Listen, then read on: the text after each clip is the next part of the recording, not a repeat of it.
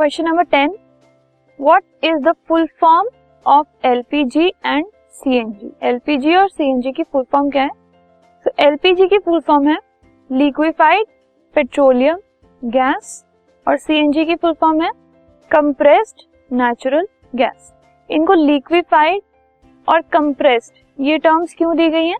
क्योंकि स्टोर करने के लिए उनकी स्टेट को चेंज कर दिया जाता है। ठीक है? सो लिक्विफाइड या कंप्रेस मतलब क्या है? उन्होंने गैस को लिक्विड में कन्वर्ट कर दिया।